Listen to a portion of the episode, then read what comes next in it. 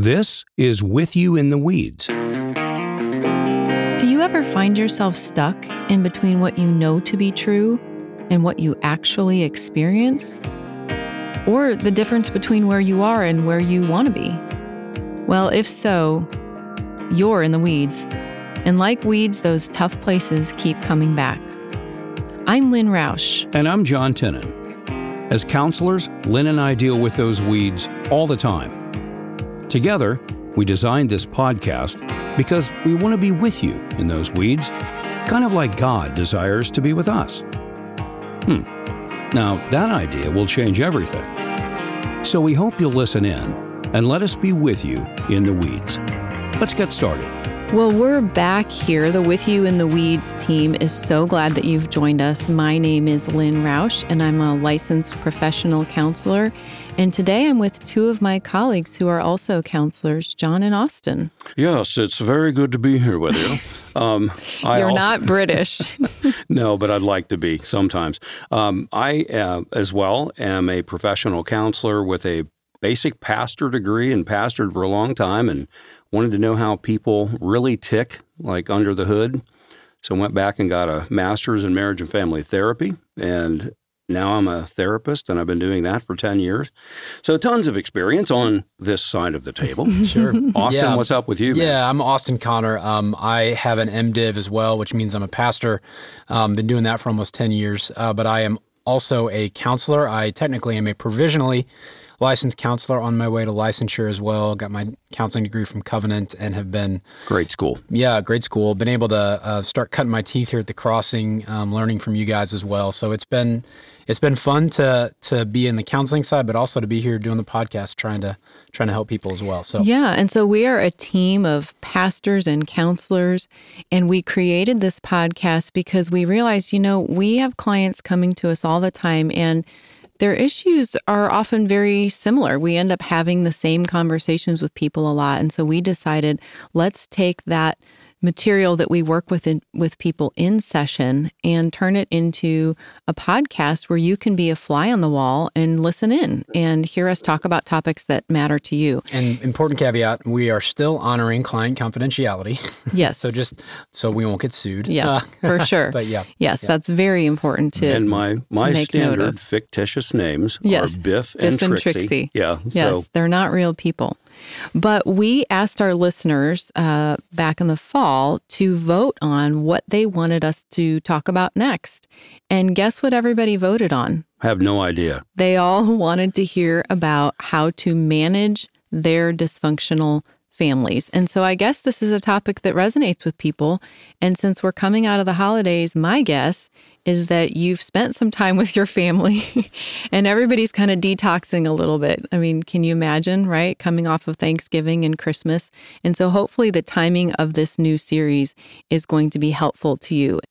So, why should people listen? Well, I don't know if you guys have seen this meme going around social media recently, but it says, I'm in therapy because of all the people in my life who won't go to therapy. Everybody else is the problem. Right. Not me. Right. But I can safely say that this resonates with people because people are frustrated, they're hurting, they feel misunderstood, disconnected. Family relationships are strained or maybe even completely broken. And they're looking for support and wisdom to know how do I navigate my dysfunctional family from a biblical perspective? Yeah. You know, one of the things a lot of my clients that, that we've been working on before the holidays and, and I have no doubt after the holidays is, um, you know, just how to, how to prep and prepare for these things and also how to recover. And, you know, from my experience, maybe you guys too, a lot of these issues are always there, but there's something about the holidays that magnifies them that brings them out. You know, mm-hmm. the holidays bring out in a lot of ways the best in people, but also the worst in people. And so we're hoping just that this series does a couple things. Number one, that it gives you perspective, encouragement, practical ideas on just how to manage the dysfunction in your family, maybe recover from it. But second, we're also hoping that this helps you take a look in the mirror as well. In other words, where and how might you be contributing to some of the dysfunction in your own family? That's good. Yeah, and I think I'm going to throw in here, I think this resonates because of something we know which is every family has some level of dysfunction. True. And I think understanding that is helpful. It normalizes you, takes some pressure off. Um, the Bible is very open and honest about broken families. And about five years ago, you know how you when you go get a soda? Well, it used to be. Now you use credit cards, right? But it used to be you'd put coins in, mm-hmm. and sometimes you put the coin in, and the coin wouldn't drop. And, Right. You know, you'd be shaking the machine Kicking and the cussing at it and kicking Soda at it. machine. Right. Um, because you wanted your, your drink, but the coin hadn't dropped. So, in a similar way, about five years ago, I don't know why, and despite all my training and everything, the coin kind of finally dropped when I was listening to somebody talk about the dysfunctional families in the Old Testament. And it was very helpful for me. So, real quick Adam and Eve, one of their kids went Tony Soprano on the other, you know, popped him. Uh, there's murder. Um, uh, Abraham, like split his family by sleeping with another woman and having a child out of wedlock. This became a blended family, right? Yeah. We're going to talk about this later. But the result was the family was filled with anguish and adversarial tensions. Uh, King David called a man after God's own heart. Yet, yet, among his siblings, there was incest, murder, and one of his sons tried to overthrow his kingdom. Not a harmonious family at all. Jesus's family, like in Mark 3:20, it's kind of interesting. It says his family tried to control him as an adult because they thought he was psychologically ill. So, you know, there you have a picture in the family uh, systems of the Bible that everything is impacted by sin. You didn't mention Noah, but I know in the Old Testament, Noah's family, there was a lot of. What'd they do to him? I don't. Well, you got to tell us what they did to him.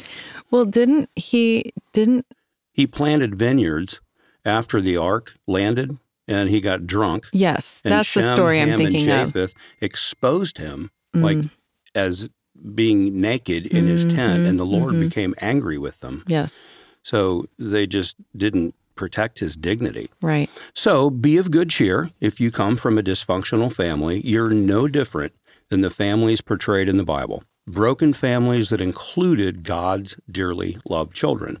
And I, I think this really resonates because it's something also that we see all the time in our own lives and in the lives of those we counsel. And that is no family on this earth escapes mm. the effects of the sin virus ever. And as a result, every family suffers dysfunction somewhere on the spectrum. Yeah, and you know, John, you saying uh, normalizing this, this is great. The other thing I'm thinking about, if you look at the genealogy of Jesus at the beginning of the Gospels, Oh, yeah. they list all the people in there. There's some messed up families in there. Now, mm. why does that matter?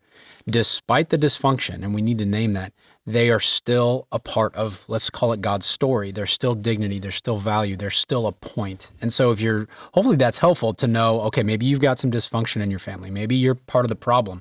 That still does not disqualify you from playing a part. You can still make changes and you can still matter and play a part in, let's say, it God's kingdom. So mm-hmm. that's that's why I'm so glad we're doing this. We need to Yeah. name it, we need to talk about it, and we can change. And it's still there's still mm. hope for people. It doesn't shut off God's love and mm. His grace. It causes problems. Right. It really does, right. Yeah. but it doesn't shut off grace. Yeah. Well, there's so many things that we could talk about on this topic, but we thought we would start this series out by establishing with what we think are some basic concepts to just give people a framework so that they can see themselves or their role within a dysfunctional family system. And to start off, we thought we would look at three rules of a dysfunctional family. And this concept actually comes from a book called It Will Never Happen to Me by Claudia Black. Great book. If you haven't read it, I would recommend it. And this book has been around for a while. There have been several publications of it, I think over 2 million copies sold, and for good reason, because the author does a great job of explaining, educating, and highlighting these family dynamics in a way that, as we've been talking about, they can normalize people and help them just make sense of what they've experienced. And so she identifies three rules of the dysfunctional family as this first rule, don't talk. Second is don't trust. And the third is don't feel. Now, these rules are not posted on the refrigerator, okay? So they are not necessarily spoken out loud explicitly, but they become kind of the implicit subtext for how the family functions. And so today in this episode, we're going to discuss each of these family rules, what they are, what the signs and symptoms of them are.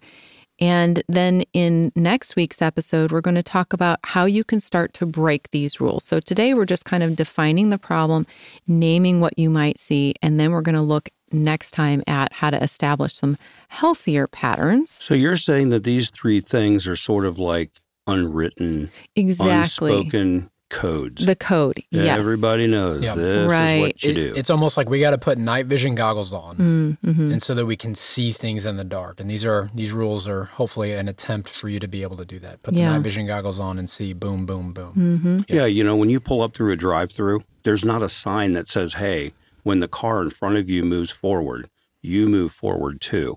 You just know that's how it happens. Yeah. So part of the family system.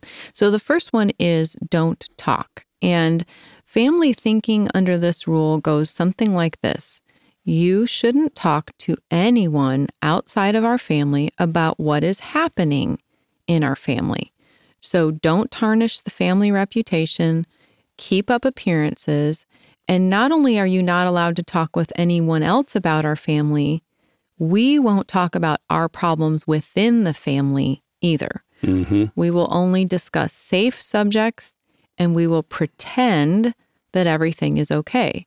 So don't ask questions, keep your feelings to yourself, don't express your own thoughts or opinions because someone might get upset and this will disrupt the family system. So under this rule, you don't talk about the real issues of what are of what's going on. So some examples of real issues might be mom is drinking again, or dad didn't come home last night, or I had to walk home from school because no one came to mm. pick me up, or dad got a DWI, or maybe your sister is in the bedroom cutting herself. Maybe your brother won't come out of his bedroom and he hasn't been to school in two weeks. Maybe mom has called the police recently because your dad was raging and punching walls. You know, as you read this, I, I wish these things weren't real. Hmm. Like, there's a part of me that thinks this is pretty crazy, but unfortunately, this this is real stuff. yes. This is real stuff, and it's awful. Yeah. Um, yeah.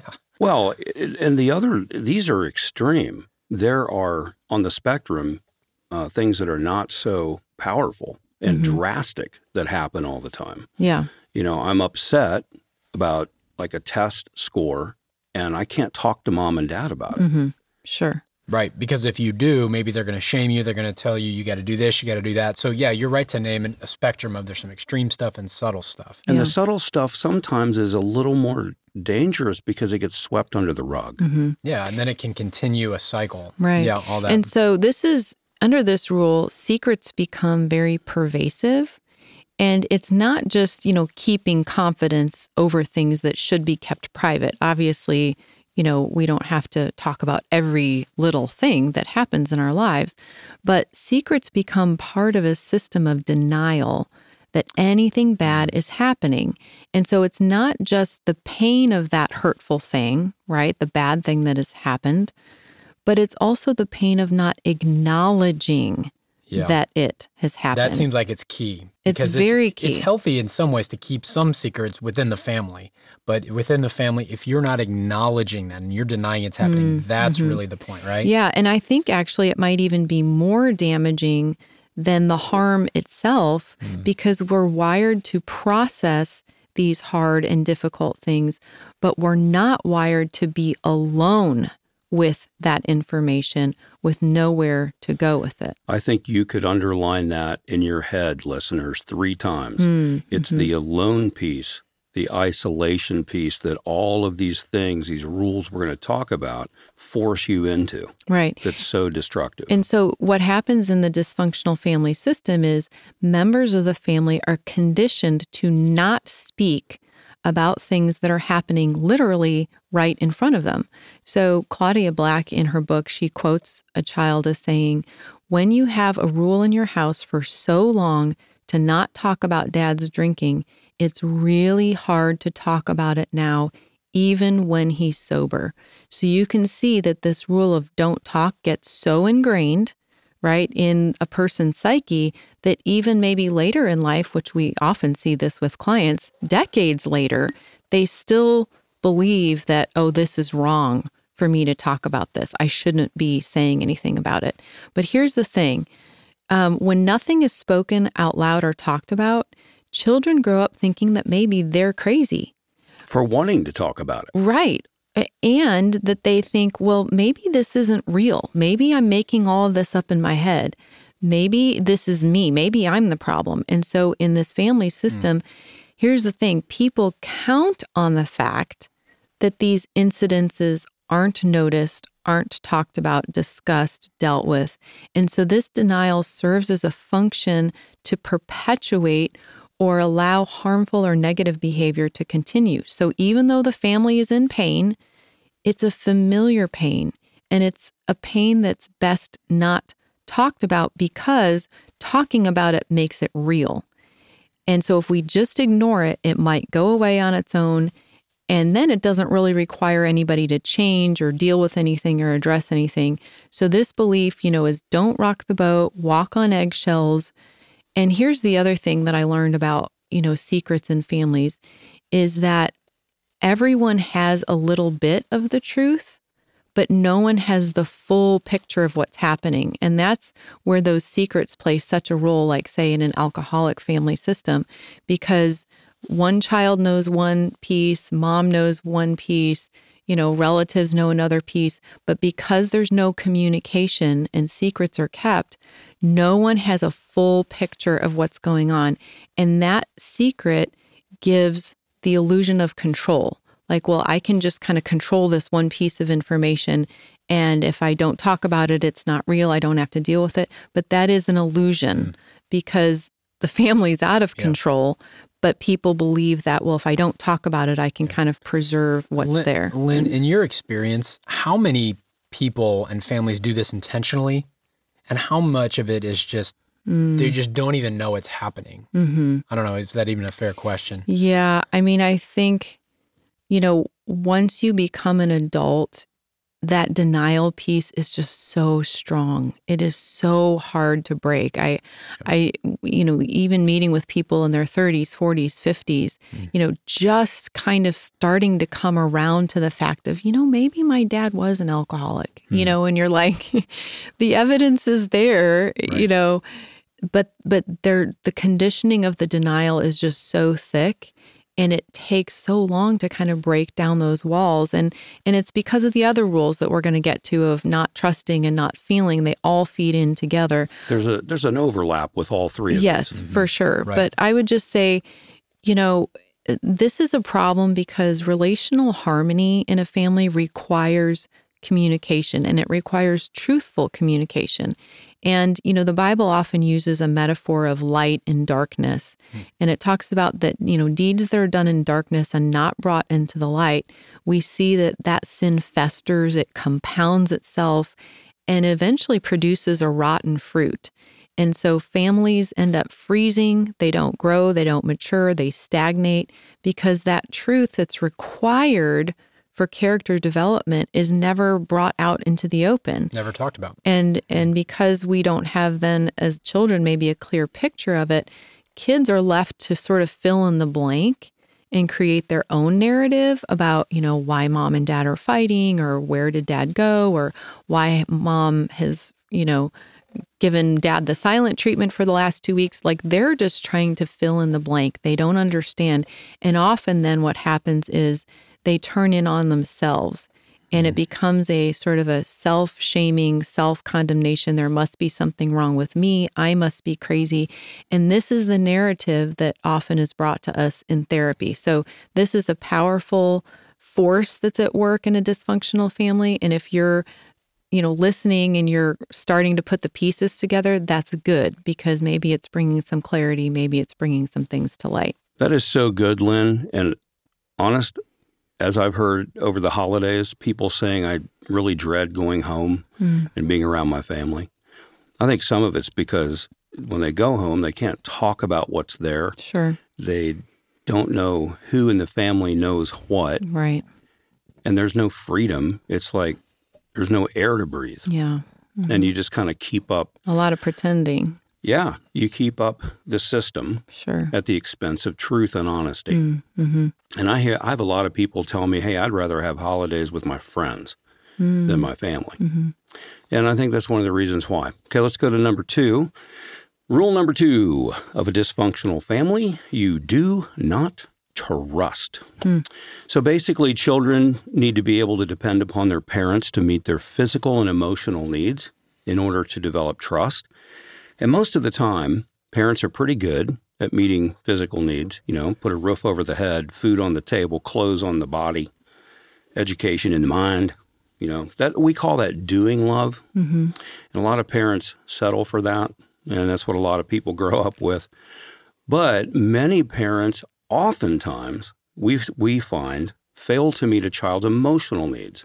And this is what really hinders the ability to trust beyond just the physical stuff. I mean, you know, you could fail at the physical level, but it's so much easier to drop the ball in the emotional realm.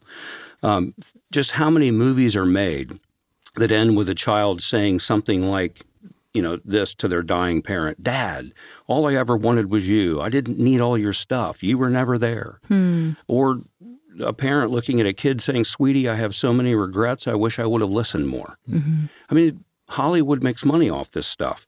So here's how we learn to not trust when we are hurt at a deep level of vulnerability. Yeah. Um, that's where it begins. And the word vulnerable, interestingly, comes from the Latin word for wound. And this is because when you are vulnerable, you are open at such a deep level that if it's taken advantage of, you will be wounded deeply. And children are nothing but vulnerable. Mm-hmm. And if their vulnerability is used against them or not honored or cared for or protected or nurtured, they'll learn not to trust. They'll learn, gosh, relationships are not safe. So the family is supposed to be the place where this vulnerability can occur and you're safe. But when the rule of don't trust comes along, what the child learns is, oh, this is not a safe environment. I can't express my needs, my feelings, my wishes, my desires, get that emotional connection I need. Exactly. Now, let me go psychological on you because there's a double whammy to this. And here it is the double whammy is that if my most trusted people, my mom and dad, are not safe and I can't trust them, then my only alternative is to trust myself. But, and here's the double whammy because I don't have all the capacities I need for life and resources, and internally I'm not put together yet, I can never be sure that I can trust my own decisions. And that's a scary place to be. You're on an island without anyone to trust for help and without being able to trust yourself at a deep level because you're still trying to figure life out.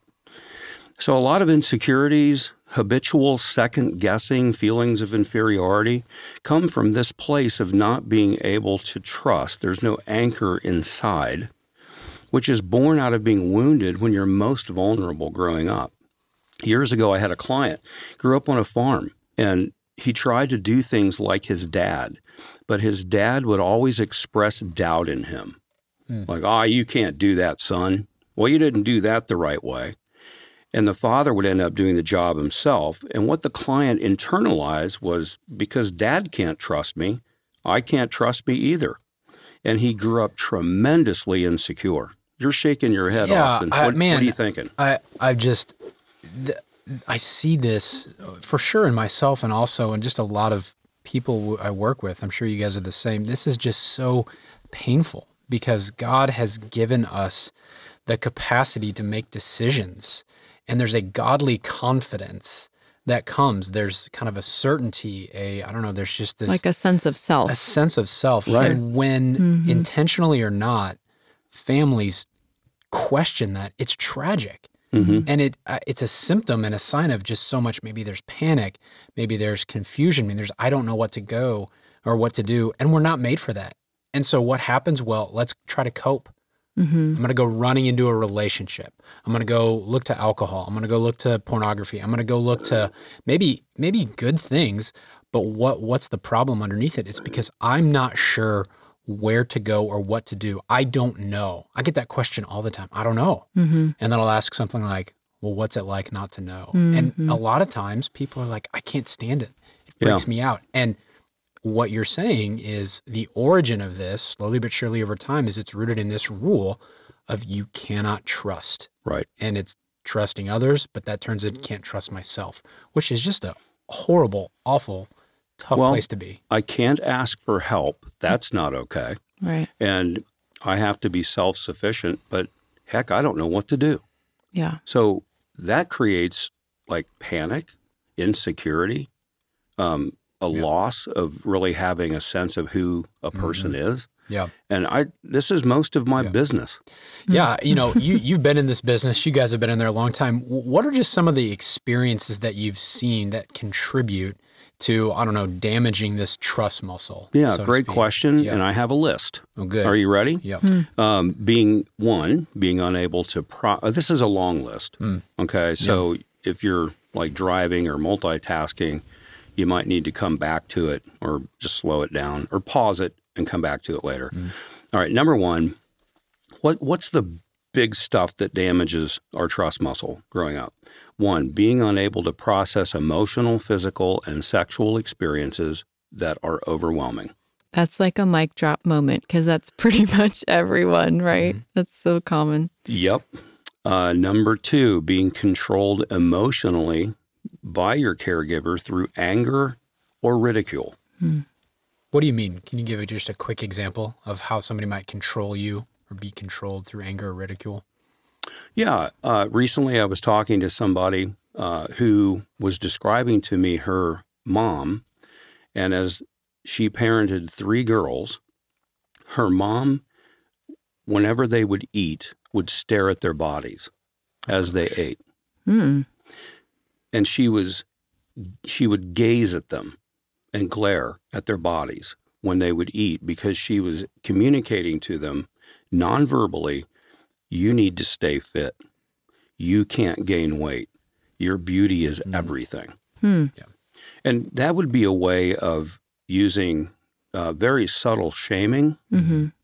or kind of a nonverbal corrective Yeah. or control like to get the outcome she wanted Gotcha. Okay, another one is being told how to feel or what to feel. You know, real common one here. Uh, we don't get angry in this household. okay, don't you bring that angry face to me. Hmm. That's a real common one. Um, and anger is good. It's one of God's attributes, but it's a biggie that parents are uncomfortable with. Uh, another one is reaching out when a kiddo reaches out to connect, but they're unable to receive connection Mm-hmm. Um, in part because the parent's not giving it. And if a parent doesn't give it, a kid doesn't get any experience in how to, oh, gosh, thank you for talking to me. That felt really good. Mm-hmm. Um, experiencing events that made you feel scared, hurt, shamed, embarrassed, confused, helpless, abandoned. Hello, does anybody have a belly button here? Mm-hmm. Yeah, and the key piece here is when you experience those events, you did it alone. You weren't able to process it with somebody. Bingo. Therefore, you're on your own. Well, and the first rule of not being able to talk, it's like that thing might happen, but we don't talk about it. Here's the overlap. yeah. How many of you guys, or how many of you guys, how many Mm-hmm. times have you guys heard a client say, "Yeah, my grandpa died when I was 10." Well, how how was that? Oh, we we didn't really talk Right. about it. Yeah. I hear that All the All the time. time. Sure. divorce, death. Um, yeah, it, just doesn't get Mhm. emotionally processed. Um, being rejected or made to feel inferior or inadequate. Um, I, I mean, I'm thinking of examples, but I'm not going to give examples for every single one. Being made to feel unsafe or threatened with exclusion or alienation. Hmm. That's a big one. I'm like, my brain is sort of settling on that one. Like you're sort of cut off from the family. And it comes out in really kind of subtle ways. Like I've heard mothers say to their daughters, if you don't invite, you know, such and such or this family to our wedding, I'm not paying for it. Oh, yeah. Stuff like that. hmm Um, being used by other people so that they feel better about themselves, uh, being made responsible for making the family look good, not properly being instructed about how to connect with, understand, and resolve your emotions. And Austin, you're going to talk about that in a minute. Uh, growing up in an environment where nonverbal needs are not met and verbal expressions are ignored. In other words, you're just not noticed. You're Yeah. not seen. It's so sad. It's like you don't matter. And and I have clients who grew up this way. sure. Yeah, and and how that can happen is if you're not noticed, you don't matter. You learn, well, I can't trust those people around me and my family, my caregivers to take care of my own needs. We've tried it before, maybe once, maybe twice, maybe five times, and eventually they're going to learn, all right, there's something wrong with me. I got to deal with this again on my own. Can't trust other people because trusting other people, you're opening yourself up to potentially getting ignored again. Mm-hmm. And again, this isn't a conscious effort of a five or 10 year old. This, Right. this just happens. It gets embedded. It's like the wet cement. And then when you become an adult and you enter relationships and live life and you've got this blueprint and you're wondering, why mm-hmm. can't I trust anybody? Well, here you go. Mm-hmm. Yep. And what you learn is that to be in need is bad. Yep. Mm-hmm. And to be a human is to be in need. Mm. That's how God created us. So this really alienates a person. Mm. Um, being shamed for your emotions or your body, uh, being adversely affected by caregivers who were unable to handle pain or emotion themselves.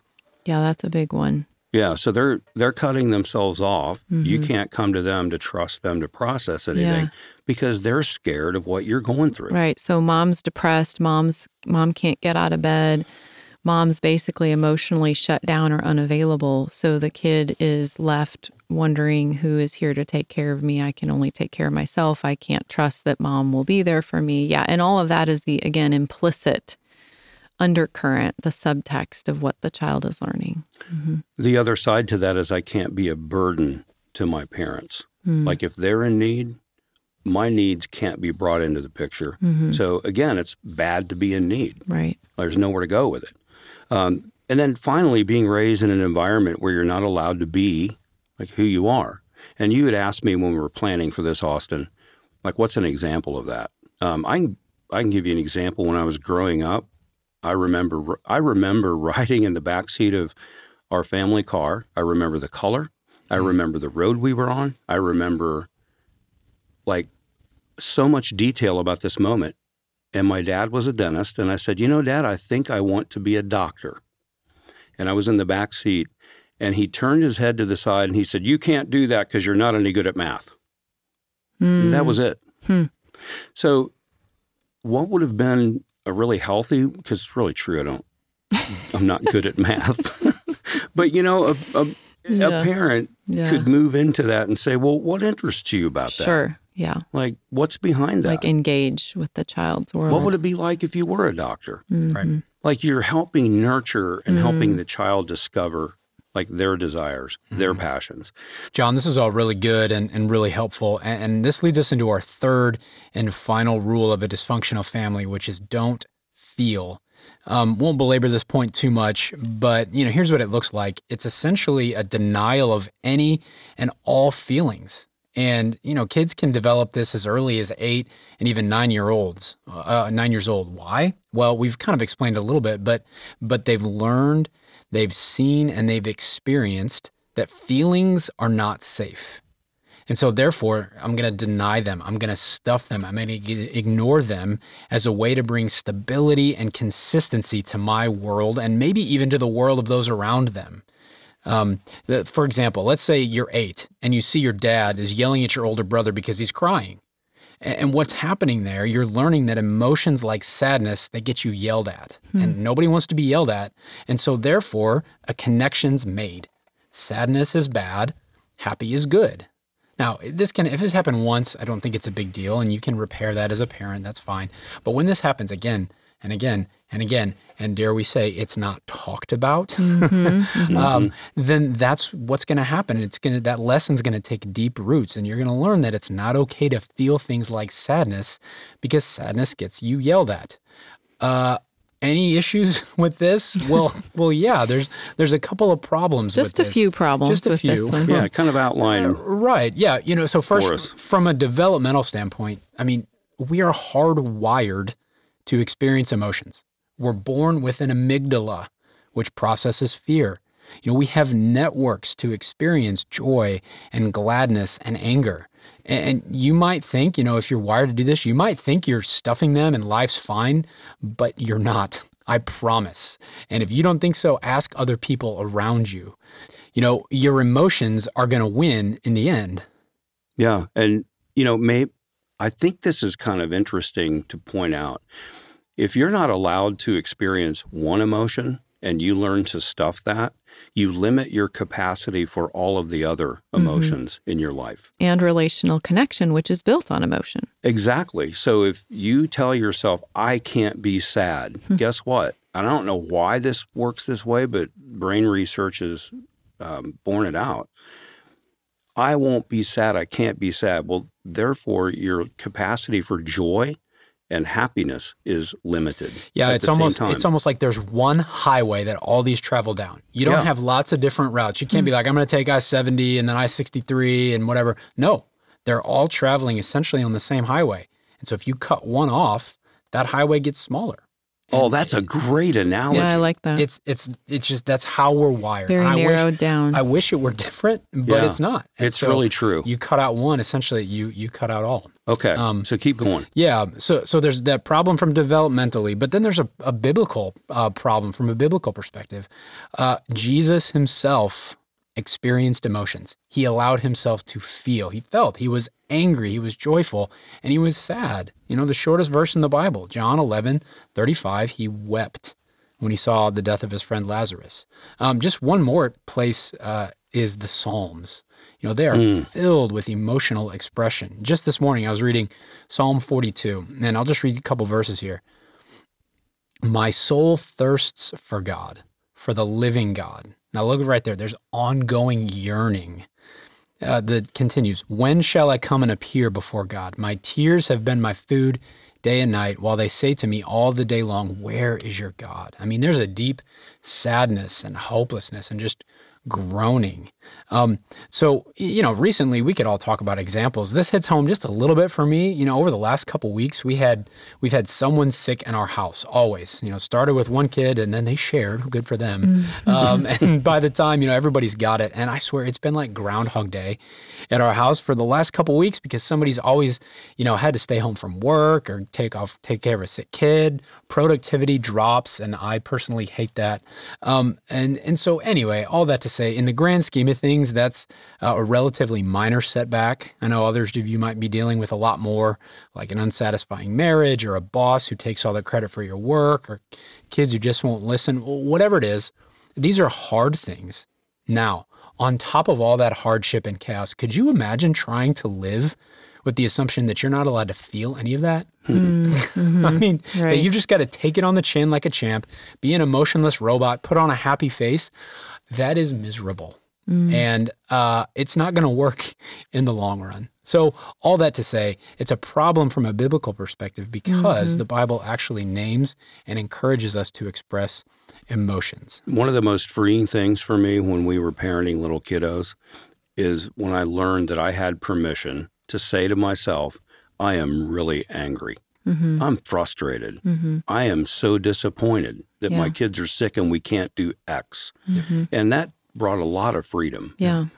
What really causes trouble is when you're experiencing that and you're saying, Well, I love my kids and I, I can't feel these negative emotions because that would mean I maybe don't love my kids or I'm a bad parent. No, it means you have a belly button Right. And you have to acknowledge it. Yeah. And I, you know, I just think what we're talking about is really important because um, a lot of times our clients are afraid to feel their feelings. Oh, yeah. And it stems from the fact that they were not given permission to feel those feelings when they were growing up. But like what we know, feeling is healing.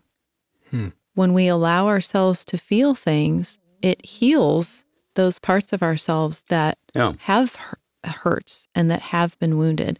But this may feel like a brand new horizon for people because Mm. the rules of don't talk, don't trust, don't feel, working in concert together has really locked down parts of themselves that they have never been able to understand, explore, express, but yet have all those feelings, but they're just sort of buried. But guess what? When you bury something that's still alive, what does it do?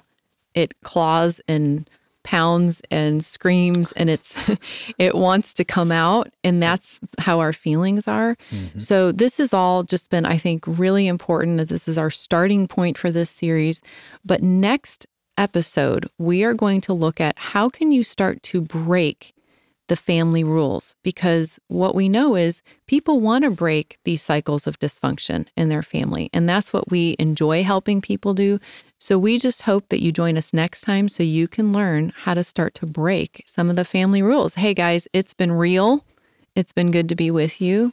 Thanks for having this great conversation. I love talking to you. I trust both of you, and I really feel good about this. So, Awesome. Good to be with you guys. See you next week. Thanks for letting us be with you in the weeds of life. We want this resource to bring you hope and to help bridge the gap between where you are and where you want to be. Follow us on Instagram at With You in the Weeds. If you like what you're hearing, text the episode to a friend, like us, and leave a review. Until next time, remember, God is with you in the weeds.